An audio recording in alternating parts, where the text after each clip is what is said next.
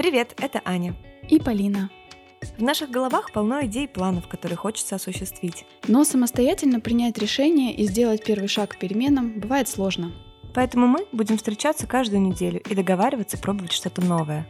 Ну что, начнем с понедельника. Итак, сегодня мы поговорим про конфликты. Зачем мы ссоримся, какие бывают конфликты, какие стратегии мы применяем в конфликте какие мы совершаем ошибки и как начать разговор, чтобы он был мягким и конструктивным. Что делать, если твой собеседник не хочет работать над собой, не слушает наш подкаст и не знает, как правильно вести себя? Что сказать вместо того, чтобы винить и обесценивать собеседника? И почему не стоит бросать на ходу замечания в стиле «почему ты никогда не закрываешь за собой дверцу холодильника?» Ну и поделимся тем, как мы конфликтуем, ссоримся и миримся. Ну что, поехали.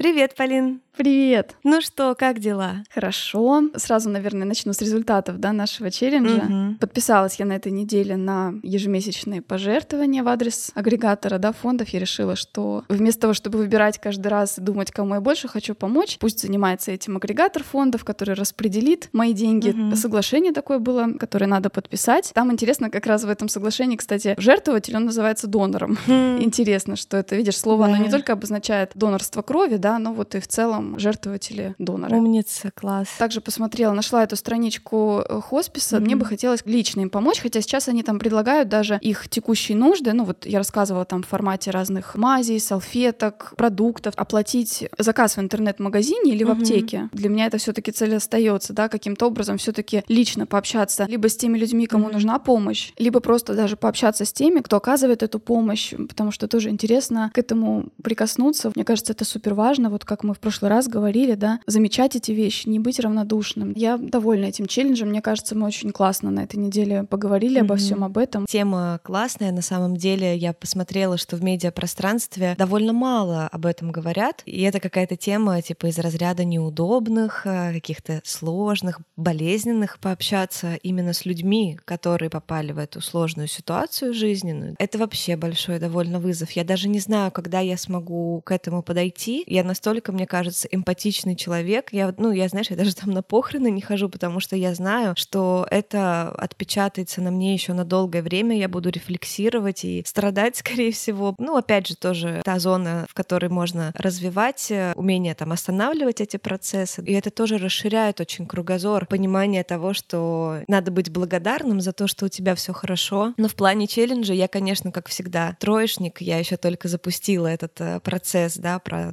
донорство, что мы обсуждали ждали. А, но пока это не сделано, обязательно сделаю апдейт, когда наконец-то это случится. Ну да, под прошлым выпуском я оставляла тоже ссылку как раз на сайт э, в службы крови, поэтому всем, кому интересно, можете в прошлом выпуске посмотреть. Очень много ссылок на то, да, вообще mm-hmm. с чего начать. Кстати, знаешь, э, посмотрела тоже подробности вот по программе «Внуки по переписке». Не обязательно даже вступать в постоянную переписку, да, это может тоже казаться нагрузкой, а можно даже просто, например, связаться с фондом накануне каких-нибудь праздников, просто подписать несколько открыток для разных пожилых mm-hmm. людей, которые нуждаются вот в такой поддержке. Тоже очень интересно. Вроде не особо чего стоят, да, открытки, марки. Когда я попала в больницу со своей дочкой, ей было тогда месяцев 10, я очень переживала. Сутки без сна просто первые были. Но так получилось, что в этом отделении в основном мало было таких людей вот по острой, да, mm-hmm. болезни. В основном были те, кто не первый раз там, постоянно приходят на какой-то стационар, потому что у них какое-то заболевание, которое требует постоянного присмотра, что-то неизлечимое, трудно, да, трудно текущее, скажем так, тяжело текущее. Ты знаешь, меня тогда просто поразили эти мамы. Наверное, они уже все отплакали в тот момент, когда я с ними общалась. Ты знаешь, впервые для меня сработало, когда, знаешь, говорят, ну вот кому-то хуже, чем тебе.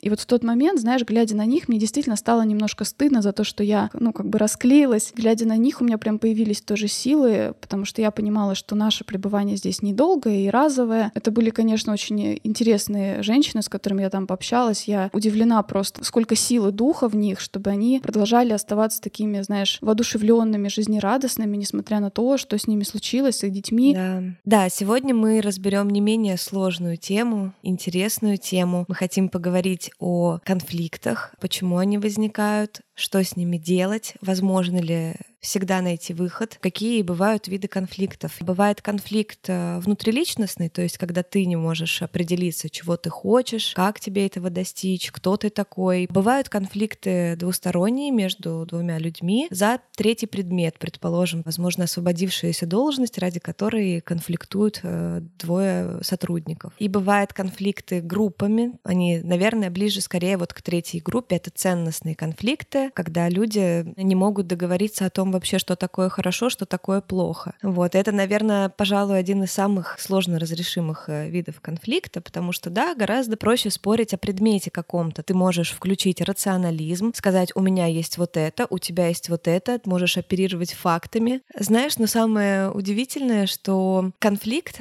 всегда воспринимается как нечто негативное обязательно. Ты замечала, как люди, слыша слово конфликт, mm-hmm. сразу напрягаются и да. готовы просто защищаться, нападать и бороться изо всех сил. Ну да, здесь интересно, что на самом деле, наверное, конфликт — это, в принципе, условия развития и общества, да, и человека тоже. В литературе мы помним, что мы всегда на уроках, да, искали конфликт угу. в произведении, да. Я нашла какое-то определение, знаешь, оно такое длинное и пространное, в нем сложно разобраться, но что интересно, там говорилось, что конфликт — это столкновение деятельностей которые в дальнейшем да, имеют возможности как-то измениться, приобрести новое качество после этого столкновения, собственно. Готовясь к этому выпуску, я слушала курс на Курсере, я оставлю на него ссылку, он называется «Практика разрешения конфликтов». И там как раз в одном из первых уроков были такие понятия о конфликте, которые, может быть, не всем кажутся очевидными. Например, не все понимают, что конфликт управляем. Нам кажется, что мы в ситуации конфликта чаще всего уже просто каждый идет, знаешь, угу. до последнего, до конца по своим интересам, да, и... Ну, стихийное, да, нечто такое, типа. Угу. Да, да, да, да. Другой момент, чем хуже мы сами относимся к конфликту, тем менее приятно он для нас разрешается. Если мы боимся конфликтов, если мы всячески их избегаем, тем э, вероятнее, что если он все-таки случится, он так прорвет в нашей жизни, что это будет да, очень да. Ну, разрушительно. Конфликт часто воспринимается как угроза целостности чего-то, да, мы боимся, когда мы в семье конфликтуем, да, нам кажется, что это вот на грани угу. все, мы на распада какого-то. Но на самом деле конфликт может послужить сохранению этого самого целого, потому что он выявляет выявляет скрытые наши противоречия, мотивы, и при правильном его проведении а, можно получить огромную-огромную пользу для обоих участников. Да, но еще на самом деле, да, когда люди пускаются в конфликты. Вот у меня был курс в моем университете по конфликтам, по конфликтам в команде, по конфликтологии и прочее. Забавный факт, что люди начинают конфликт, когда они считают, что они знают, как правильно, когда они чувствуют свои компетенции по данному вопросу, вопросу. И он нам так э, забавно показал, то есть он нам дал какую-то тему, вот примите решение, как лучше поступить в этой ситуации. И явно сразу были несколько человек, которые аж эмоционально так приподнялись, нахохлились, я не знаю, как это сказать, и готовы были просто там всем доказать, что они знают, как правильно. И были несколько человек, которые чувствовали себя довольно, ну, спокойно и скорее как со стороны наблюдателя. Он говорит, вы можете по таким вещам, когда вы чувствуете в себе желание спорить и конфликтовать, каждый из вас должен понимать, что это не значит, что собеседник плохой. Это значит, что вы чувствуете в себе компетенцию, у вас есть, наверное, какой-то внутренний опыт, который позволяет вам в этом вопросе вести дискуссию изначально. Это, собственно, прекрасно, тоже как один из инструментов самонаблюдения. Угу. Да, еще конфликт, знаешь, бывает возникает в какой ситуации. В этом же вот курсе тоже прочитала, там раздел есть про семейные конфликты. Там было замечание, что в некоторых семьях такие стычки и ссоры — это проявление любви и связи между людьми. Бывает такая ситуация, например, из раза в раз повторяется одно и то же. Ребенок балуется, мама кричит, значит, папе, сделай что-нибудь там с ним, да, как-то осади его. Папа кричит на ребенка, потом мама кричит на папу, что зачем ты на него кричал, я не говорила хм. тебе кричать, я говорила тебе воспитывать его.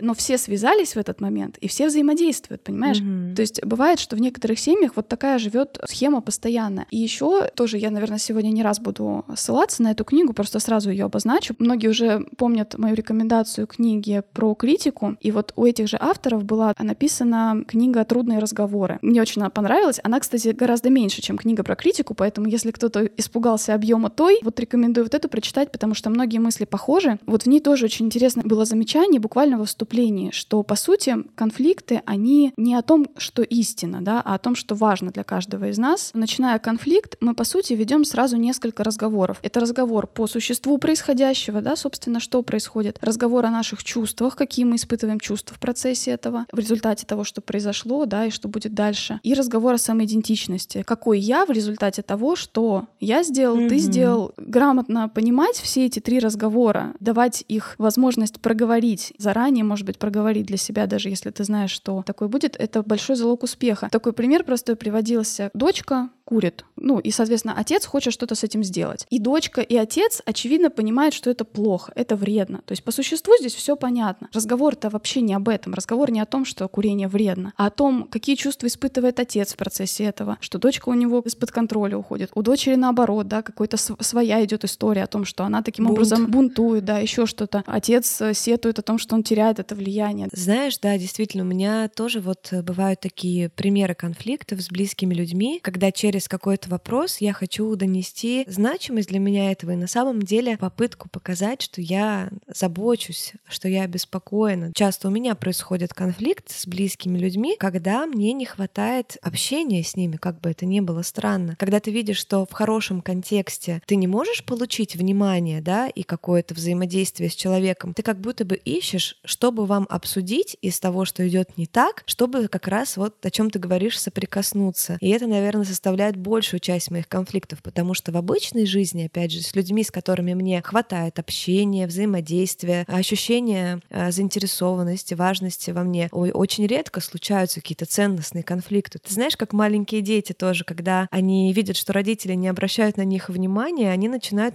вытворять какую-то фигню, чтобы уже хоть как-то привлечь э, какое-то внимание, то что тут же получают реакцию. Даже негативная реакция, да, это уже какое-то признание их присутствия вообще в поле. Mm-hmm. Я тоже, когда размышляла сейчас, то, что я точно заметила из таких ошибок, которые мы в семье тоже допускаем, это вот как раз перепрыгивание через эти чувства, стремление их быстро как-то отсеять от сути разговора. Ну, бывает такой, например, условный, да, диалог, подобный этому у меня тоже вот в семье происходит. Ну, мой муж, он вообще много работает. У него сложные задачи, он руководящую должность занимает, и у него часто случаются такие переработки. И в такие моменты мне, конечно, становится сложно. Пример такого диалога, который не совсем правильный. Жена, например, говорит, говорит, ты слишком много работаешь. Муж отвечает, хорошо, на следующей неделе у меня это заканчивается, не переживай, мы будем проводить время вместе. И вроде бы он ответил фактически по существу, но он не угу. подтвердил, что он признал ее чувства. То есть по-хорошему, да, если так в идеальном мире, человек может ответить, тяжелая выдалась неделька, правда, да, мы все тяжело ее пережили, например, да, то есть он может подтвердить то, что он понимает, что угу. ей было грустно, что ей было одиноко. Он может как-то подробнее это попытаться описать, перефразировать ее вот эту фразу, фразу о том, как она это выразила, да, ты слишком много работаешь, потому что такая фраза тоже не совсем верная с ее стороны. По-хорошему, конечно, не надо никогда, да, обращаться сразу к человеку «ты, ты виноват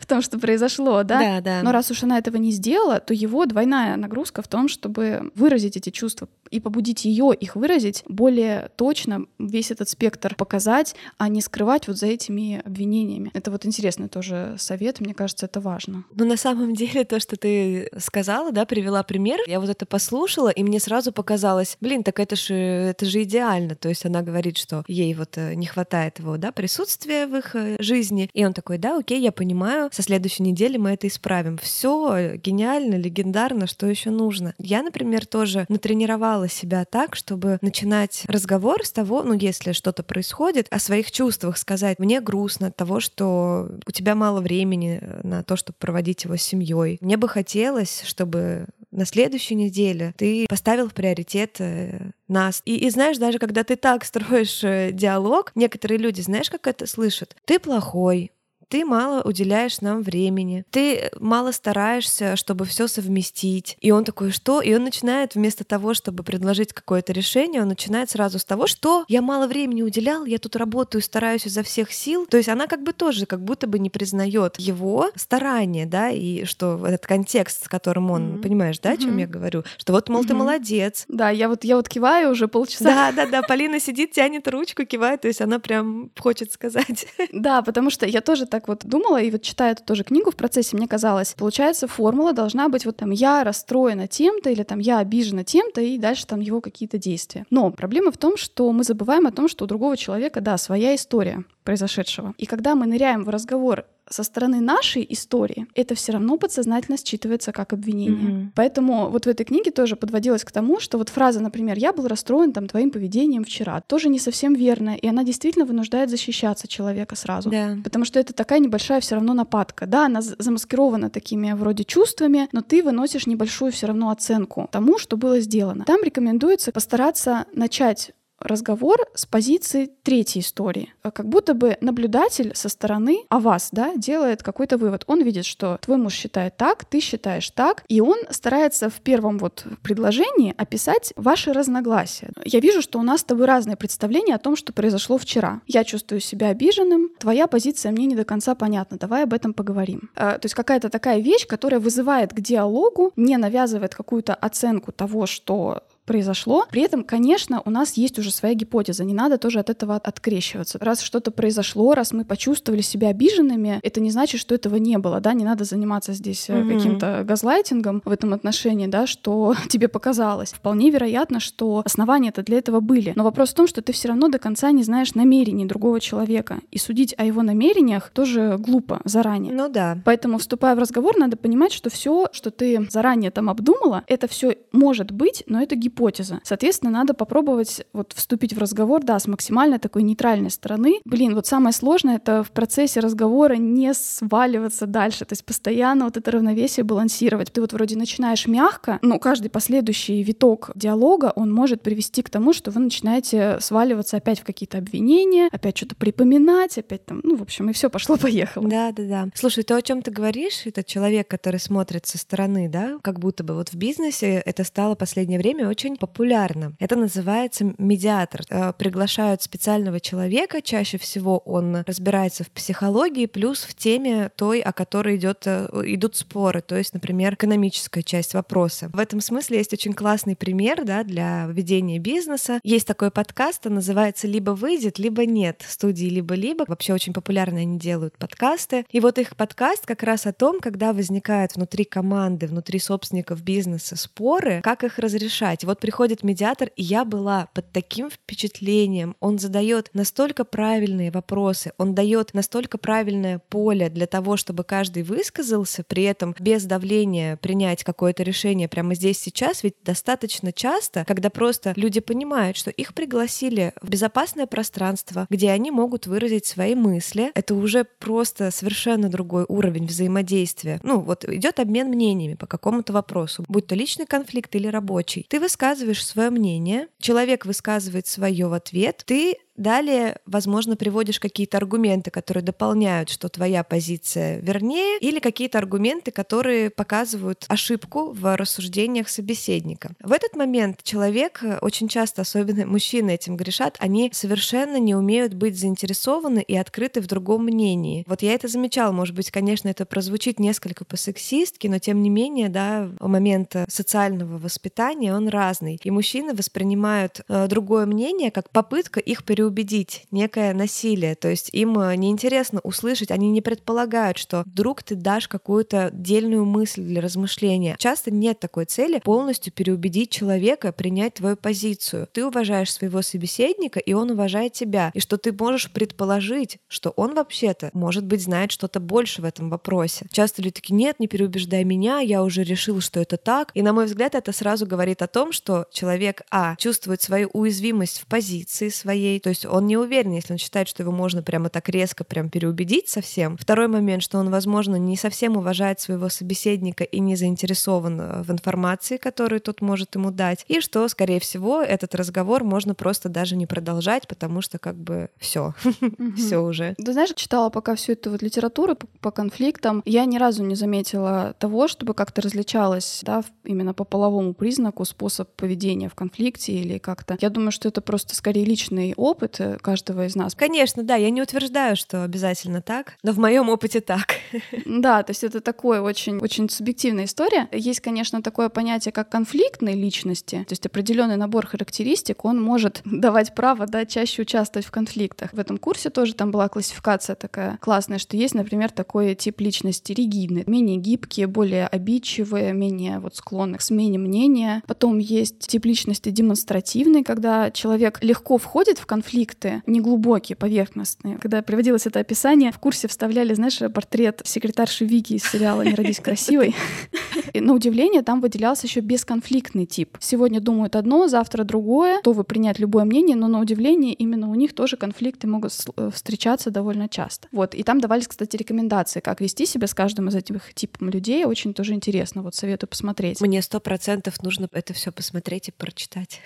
Еще, наверное, важно учитывать, какой э, у каждого из нас опыт да, из семьи, из жизни, как в нашей семье справлялись с эмоциями, какую мы роль несли в нашей семье эмоциональную. То есть, возможно, человек, который постоянно мирил папу с мамой, для него эта роль либо теперь естественна, либо он устал от нее, и он, ну, как-то реализуется теперь в отношениях с другими по-другому. Mm-hmm. Вспоминаю, что со мной в детстве часто молчали, уходили. То есть, когда я делала что-то не так, со мной не разговаривали. Ужасно. Пока я не приду и не извинюсь. Сейчас я чувствую в себе огромную, огромную проблему перед тем, как пойти и, например, самой начать какой-то разговор, даже если я чувствую себя виноватой. Вот мне прям тяжело через себя переступить. Перед людьми, опять же, более дальнего круга мне это легче mm-hmm. сделать, а перед близкими тяжелее. Ко мне в итоге mm-hmm. первый муж подходит, знаешь, там похлопает по плечу, приобнимет, и мы начинаем какой-то mm-hmm. диалог. В общем, надо учитывать, какой опыт у каждого из нас, и, соответственно, какой у твоего собеседника психологический вот этот опыт. Да, исходя из этого, человек часто привыкает использовать какие-то определенные стратегии. Порой они очень мало вариативны, то есть если люди в принципе не задумываются вообще об этих вещах, мало рефлексируют, они, например, просто, да, начинают там уходить от этого разговора, уходить в себя, отмалчиваться, делать вид, что они соглашаются, только бы этот разговор закончился, потом по существу ничего не происходит. Вот это на самом деле ловушка, когда человек делает вид, что он понял и согласился, такая трата времени, то есть потом собеседник думает, ура, меня поняли, меня услышали, все, теперь все будет классно. Но потом каждый раз, когда он сталкивается с одними и теми же, вот, назовем их в кавычках, ошибками, о которых ты вроде уже говорил, помимо досады об этом, он еще испытывает, знаешь, обиду на то, что это повторяется. Поэтому очень э, важно действительно рефлексировать после каждого конфликта, подумать, а что ты сделал хорошо, а что можно сделать лучше. Например, очень важно, помимо того, о чем вы говорите, в каком контексте это происходит. Желательно, чтобы это была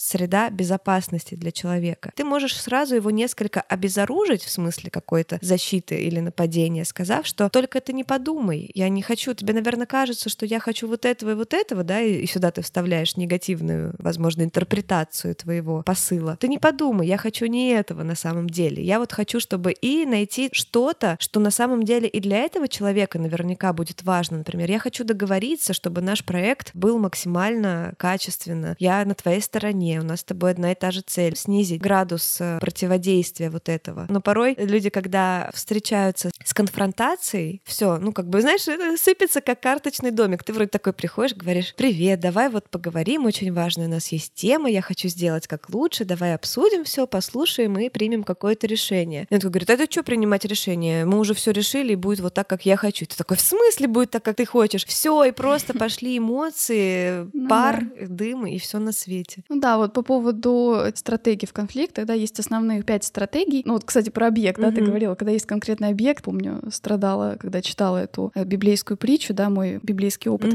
Соломонова мудрость, которая считается эталонная мудрость царская, судейская. Многие, наверное, знают эту притчу про то, как он рассудил двух женщин. У одной из них умер ребенок, а вторая взяла к себе и поменяла их местами и положила своего мертвого другой ночью, а себе взяла живого. И вот они пришли к царю, чтобы рассудить нас. Царь принял принял такое провокативное решение, тогда разрубить его пополам, пусть он никому не достается. Офигеть. Он действовал на то, что настоящая мать, конечно, сразу среагирует и скажет, нет, только лучше отдайте его ей, только пусть он живет. Вот, но это такой провокативный метод решения проблемы. Опять же, когда у нас безобъектный конфликт, когда скорее вопрос во взаимных договоренностях, в каких-то взаимных правилах, которые должны нашу жизнь упростить, то здесь такие методы не работают. Но вот есть стратегии, да, есть вот уход и избегание, например. Есть полное подавление, да, то есть когда человек такой боец, он полностью хочет, чтобы ты принял его его сторону. Вот мне всегда казался эталонным метод компромисса. Но на самом деле он не совсем правильный, как оказывается, потому что компромисс вынуждает и ту, и другую сторону идти на уступки, которые в большинстве своем оказываются временными. И чаще всего каждый из нас все равно начинает склоняться в сторону полного продавливания своих интересов. Поэтому компромисс — это не идеальная ситуация. Идеальным считается сотрудничество, когда мы оба действуем в направлении своих интересов, при этом как-то договариваемся, как мы это будем делать. Да, ты сказала, что у нас часто мы привыкаем действовать одним и тем же способом. И в вот это действительно проблема. По-хорошему, в каждой ситуации нужно действовать по-разному. Например, с маленьким ребенком можно действовать методом приспособления, потому что с ним иногда по-другому не получается. Да, бесполезно бывает. Да, от какого-нибудь вора, от хулигана нужно убежать. Тут нет э, да, какого-то ну способа ну, да. найти компромисс. С шумными соседями можно как-то сотрудничать и выявлять какие-то общие правила, которые вам помогут существовать вместе. Да, главное, наверное, оценивать время, силы и своего соперника, и что вы, соответственно, можете здесь сделать э, лучше всего. Угу. Знаешь, еще очень часто, вот, например, в личных отношениях один из пары забывает о том, что у них есть общая цель. Как было бы классно, если бы в личных отношениях конфликты а, решались как бизнес-кейсы. Нам нужно сделать так, чтобы мы оба были счастливы в нашем союзе. Так, что для этого тебе нужно? Какие у нас исходные данные? А, насколько я готов дать тебе это, а мне в ответ от тебя было бы вот это, тогда я был счастливее. И вот как бы идет этот э, обмен потребностями, обмен предложениями, что ты готов дать, и, собственно, какая-то новая модель договоренности. Чаще всего, к сожалению, те отношения, которые у меня складывались, да, с мужчинами, они были о том, что каждый пытался продавить свои интересы по отношению ко мне. То, что ты хочешь, это как бы твоя проблема. Просто не создавай мне проблему, и тогда все будет хорошо. И это ужасно, это просто катастрофа. Девочки мои знакомые очень часто, они начинают искать причину в себе. Это я, наверное, недостаточно хорошо объяснила. Наверное, была не слишком мягкая. Наверное, он был слишком голодный. И что-то еще. Нет, человек тебе должен, если он голодный, он тебе должен сказать, слушай, вот я сейчас голодный, давай я поем, и через час там или через два мы с тобой это обсудим. У меня есть вот из того, что я изучала, вот такие правила. Первое, тебе нужно очень четко понимать, чего ты хочешь в этой ситуации, твоя цель. Второе, понимать методы, какими методами ты видишь достижение этой цели. Что в этом методе можешь ты взять на себя, а что тебе нужно от э, партнера, например, да, или от собеседника. Да, и еще очень важно понимать, чего хочет собеседник. И для этого есть самая магическая и сильная вещь вообще в современной коммуникации — это вопросы. Я обожаю вопросы, я обожаю задавать вопросы, когда люди задают мне какой-то вопрос, который действительно вдруг показывает мне какую-то прореху в том, чего я хочу на самом деле. И это потрясающе на самом самом деле можно использовать. Ну, по сути, вот, знаешь, есть такая хорошая фраза, тоже одна знакомая девочка мне это недавно сказала, что отношения, например, да, романтические отношения, это, по сути, взаимная терапия, да, психотерапия. Вы задаете друг другу вопросы, вы предлагаете друг другу новые подходы, новые взгляды, возможно, подвергаете сомнению то, что уже сейчас существует, да, но все это, когда это в территории э, вот этой общей цели, что мы хотим, чтобы мы были счастливы в нашем союзе оба. Но это, к сожалению, на, на моем веку небольшом, я такого еще не встречала. И это меня, конечно, очень расстраивает, потому что, казалось бы, как бы ты ни старался, да, если человек при этом просто как танк начинает там орать, оскорблять, э, отмалчиваться неделями, то тут как бы ты уже не, не старался что-то сделать, ну уже ты просто устаешь, как бы, знаешь, тянуть. Ты один раз вроде вырулил, второй, третий раз, и ты просто изматываешься в какой-то момент и думаешь, блин, да пропади оно все пропадом вообще. Ну да, еще здесь, э, знаешь, наверное, важно понимать, вот ты правильно правильно сказала про цели. Прежде чем вообще начинать какую-то попытку да, разговора, который призван разрешить какие-то противоречия, стоит, наверное, во-первых, самим собой договориться и понять действительно, чего ты хочешь. Потому что бывает, что мы сами не до конца осознаем, какие у нас на самом деле потребности есть. Вот есть еще книга тоже «Переговоры без поражений», она больше для бизнеса как раз тоже. Но там интересная мысль о том, что есть разница между интересом и позицией. Позиция — это какие-то условия обязательные, как нам кажется, в которых должен наш интерес интерес удовлетвориться. Но по факту наш интерес может удовлетвориться и другими методами. И вот если мы хорошо будем представлять эту разницу, то есть какой у нас на самом деле есть интерес, какие мы чувства испытываем, в том числе иметь, да, интерес к чужой истории, потому что там такой же может быть клубок вообще невнятный, mm-hmm. когда человек сам до конца себе не разрешает тоже какие-то чувства. Часто бывает, знаешь, э, семьи становятся заложниками каких-то мифов, например, у нас никто не ссорится, у нас никто не кричит. И это очень сильно тоже может влиять, там, например, на вашего супруга, если он рос в таких условиях. Есть, оказывается, ситуации, в которых разговор, в принципе, бессмысленен. Да, это вот пока вы не договорились с собой, например. Или если у вас нет цели, которая, в принципе, имеет смысл. Если цель изменить человека, то начинать разговор бессмысленно. По-хорошему, да, надо, наверное, ставить себе цель действительно выяснить чужую историю, да, его взгляд на проблему максимально. Возможно, в процессе даже, вот кроме вопросов, да, ты классно сказал про вопросы, но еще в процессе можно, например, перефразировать. Вот, допустим, человек что-то говорит, и ты, э, пытаясь, да, такое активное слушание проявлять, это это может казаться иногда противоестественно, да, главное здесь быть искренним, конечно. Не использовать только постоянно какие-то практики, методы, техники, а искренне интересоваться тем, что человек пытается сказать. Это всегда чувствуется. Потому что когда на тебе начинают какие-то манипуляции производить, и мужчины, и женщины это прекрасно считывают. Вот попробовать перефразировать все равно можно для себя, чтобы понять, да, что же он говорит, и ему тоже дать понять, что ты действительно пытаешься понять. А по поводу того, что ты говоришь, когда он не работает над собой, а ты работаешь, да. в этой книге подчеркивается, что в такой ситуации, конечно, все ложится на тебя, тот, кто прочитал эту книгу, да? Блин. Тот, кто может взять на себя роль ведущего. И там приводятся, знаешь, конкретные примеры таких разговоров, когда действительно человек тебе в ответ кидает все новые обвинения, отказывается, отказывается говорить о чувствах. И там это называется метод рефрейминг, то есть ты постоянно перенаправляешь его высказывание в более конструктивное русло. Например, если вот тебе он говорит, я прав и точка, да. Дальше можно сказать что-то вроде «Хорошо, я хочу убедиться, что я тебя понял. Очевидно, ты очень уверен, да, в своей позиции, но я хочу поделиться своим взглядом. Можно, да, то есть и продолжить». Mm-hmm. Или, например, а, когда тебе говорят «Ты виновен, да, ты меня расстроил». Я вижу, что я тебя расстроила, и это также расстраивает меня, но это не входило в мои намерения, да. Давай расскажем подробнее, давай выясним, что происходит, давай поговорим об этом. Постоянно каждую вот эту фразу ты перефразируешь и пускаешь в конструктивное русло. Это дико тяжело, это очень сложное такое поддержание баланса в процессе разговора. И мне вот очень хочется попробовать это применять, потому что иногда мы выруливаем, например, в семье на юмор, да, это тоже может спасти иногда, но он часто тоже просто, ну, корректирует какую-то вот ситуацию сиюминутно, но вопрос по факту не разрешается. Да, ты знаешь, вот э, эти правила мне еще только предстоит изучить. У меня пока есть э, такой небольшой список э, правил. Вот, например, я своим близким выдаю такую конструкцию вербальную, как вообще обсуждать, когда что-то идет не так. Вот с мамой, например, у меня очень часто бывают такие конфликты странные, то есть ей что-то показалось, она это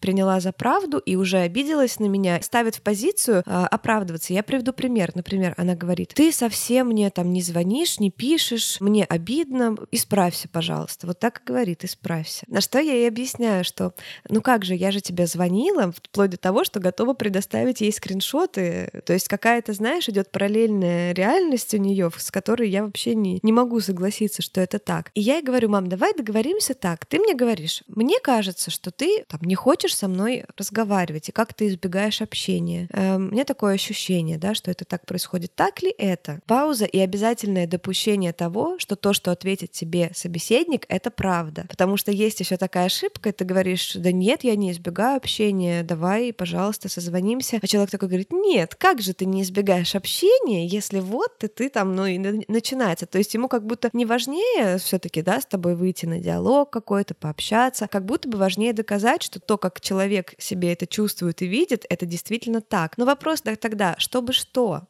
Чтобы что. Вот, вот задавайте себе вопрос, когда вы пытаетесь что-то там доказать человеку. Если ты хочешь, твоя цель э, созвониться, пообщаться. Я говорю, мам, гораздо круче было бы, если бы ты сказала, дочка моя любимая, я бы тебя так соскучилась, давай созвонимся. Все, никаких вообще вопросов. А потом, например, мы классно пообщались, да, мы на позитивной волне, и можно сказать, могла бы ты звонить мне чаще, мне было бы так приятно. Все, все же просто.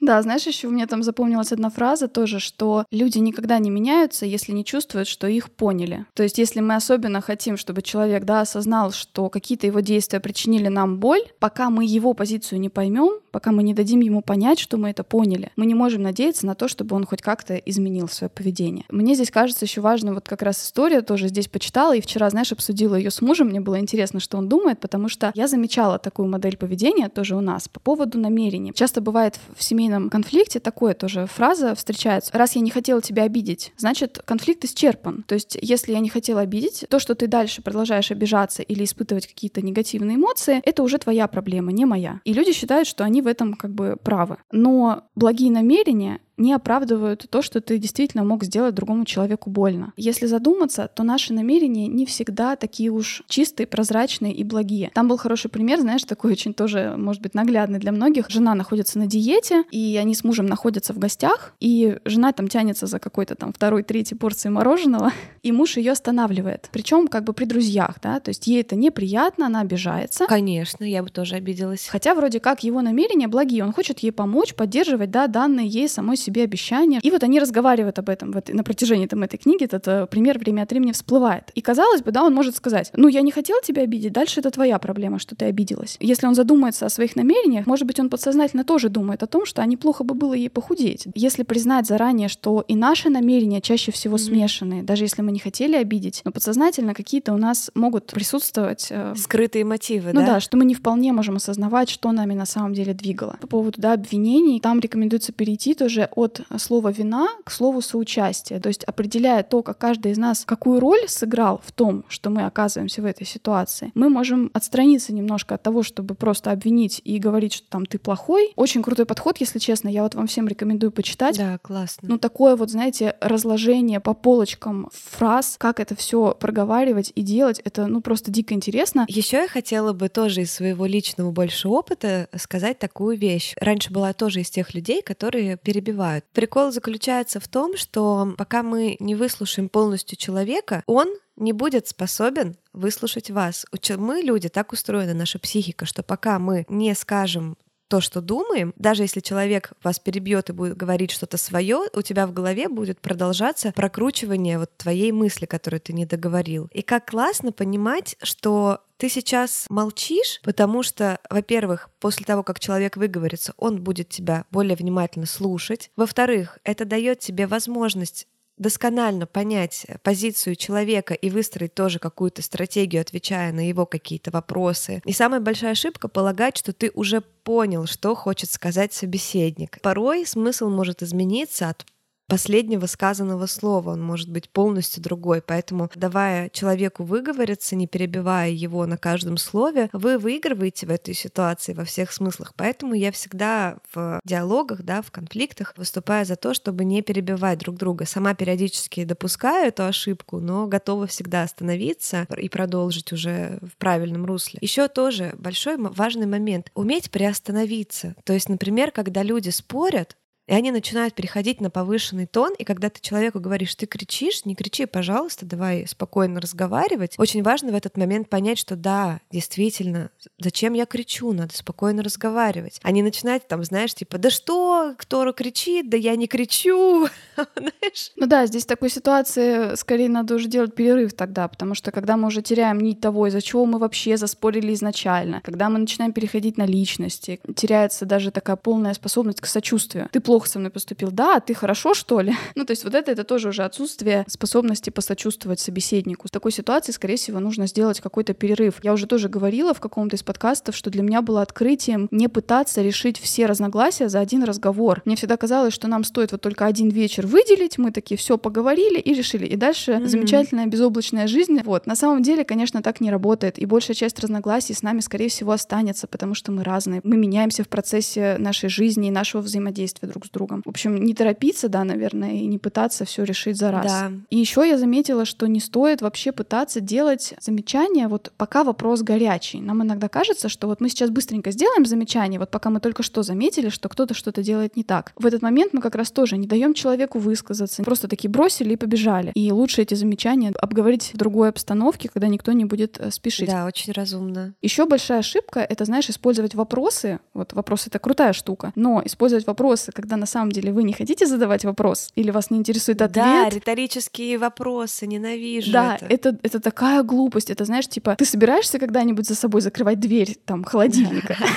Понятно, что на этот вопрос можно ответить точно так же с сарказмом, и человек, в принципе, считывает только этот сарказм. Это бессмысленная такая штука, ее лучше не использовать. И во всем вот этом процессе тоже выяснения чувств другого человека авторы вот предлагают заменить формулировку «я тебя понимаю» на «помоги мне понять», «помоги мне разобраться». Когда мы побуждаем человека включиться, да, тоже такой немножко прием, но он может хорошо сработать и побудить действительно человека вступить в диалог. Ты знаешь, Полин, как всегда, да, все эти классные правильные советы выглядят как очень искусственные, да, очень такие... Манипуляции, да, вот я говорила, да, Шаблонные, да, да. Ага. манипулятивные, да. К сожалению, это выглядит для нас так, просто потому что у нас нет этой культуры в привычке. Вообще-то орать, переходить на личности, э, спорить, перебивать, точнее, друг друга, хлопать дверьми, это вообще-то не классно и не норма. Это выглядит естественно, но на самом деле это не лучший из вариантов. Порой можно просто действительно переучиться, просто потренироваться. Можно даже договориться с партнером, если вы вдруг решите какие-то из этих техник выбрать, да, можно просто сказать, ты знаешь, я вот слышал про такой-то метод, я попробую так делать, ты не удивляйся, да, там, давай посмотрим, как это нам поможет, ты тоже можешь э, это сделать со мной, давай попробуем по-новому. И, в общем, поэкспериментировать, это как раз и будет тоже один из наших челленджей, да, на этой неделе. Предложить партнеру близкому, какому-то, да, собеседнику, предложить поспорить, поконфликтовать по определенным алгоритмам. Мы, конечно же, оставим, во-первых, ссылки на них. Вот, например, Стрелецкая Евгения тоже предлагает э, классные алгоритмы ведения споров, конфликтов и умения договариваться. Мы, у нее прям есть плейлист на YouTube, связанный вот э, с этой темой. Мы на все эти методики, книги, которые вам помогут, оставим ссылки в своем описании в выпуске и также в нашем инстаграме манды нижнее подчеркивание каст с выпуском на эту тему также будем ссылаться на все источники, которые мы сегодня упоминали. И попробуйте выбрать какую-то тему, возможно, насчет которой вы давно не можете договориться, или какую-то импровизированную совсем тему, чтобы это было, да, в виде игры. И один из вот этих алгоритмов применить. По-моему, это супер интересно, супер здорово, и можно наглядно увидеть, как это работает, и потестить. Да, я обязательно вот тоже на этой неделе скажу про схему, которая вот в этой книге используется как по этапам пройти такой трудный разговор. Мне еще, наверное, хотелось бы бы сказать немножко о вот э, теме, мы говорили больше, да, с тобой сейчас о чувствах в основном, но вот в том числе еще вот вопрос про самоидентичность, mm-hmm. он ведь тоже очень важный, потому что мы в результате вот этого конфликта, да, как бы он ни разрешился, мы делаем о себе определенный вывод. И вот здесь тоже важно, наверное, подходить и к себе более так сложно воспринимать себя. То есть не иметь о себе каких-то четких представлений, что я, например, всегда надежный человек. И тогда какая-нибудь ситуация, в которой что-то угрожает этому твоему мнению о себе, mm-hmm. тебе становится очень больно, неприятно, ты всеми силами отрицаешь, ты защищаешь свою позицию, и тебе это очень мешает в конфликте. Если же воспринимать себя более многопланово, более разносторонне, ни одно наше качество не может быть доведено до абсолюта, мы все огромный такой набор всякого разного, это тоже поможет себя вести там более адекватно. Да. Какой потрясающий совет на самом деле. Действительно предполагать, что, возможно, ты где-то, действительно, твои мотивы были не самыми благими. Возможно, где-то в тебе сыграло какое-то чувство из-за не самых приемлемых. И с интересом отнестись тоже, что а, а что если, вот всегда предположить, а что если я не прав, а что если партнер, собеседник прав, и это не, не значит, что все, вы плохой человек. Вот самое, вот что осложняет, да, вот все конфликты, ты боишься, что кто-то узнает, или подумает, что ты плохой человек. И мы боремся за то, чтобы доказать, что мы хорошие. Блин, мы все просто 50 на 50. У нас есть столько хорошего и столько плохого, и оно все меняется, и это нормально. И я вот всегда говорю в конфликтах с близкими, это не ты плохой или хороший, это мы можем поступить хорошо или плохо. Поступки — это то, на что мы можем влиять. Про влияние тоже очень классная мысль. Помнишь, я на этой неделе как раз тебе рассказывала, как мы спорили с моей мамой, мамой по поводу слов вина и ответственность, да, да что многие не очень понимают вот эту разницу. Когда ты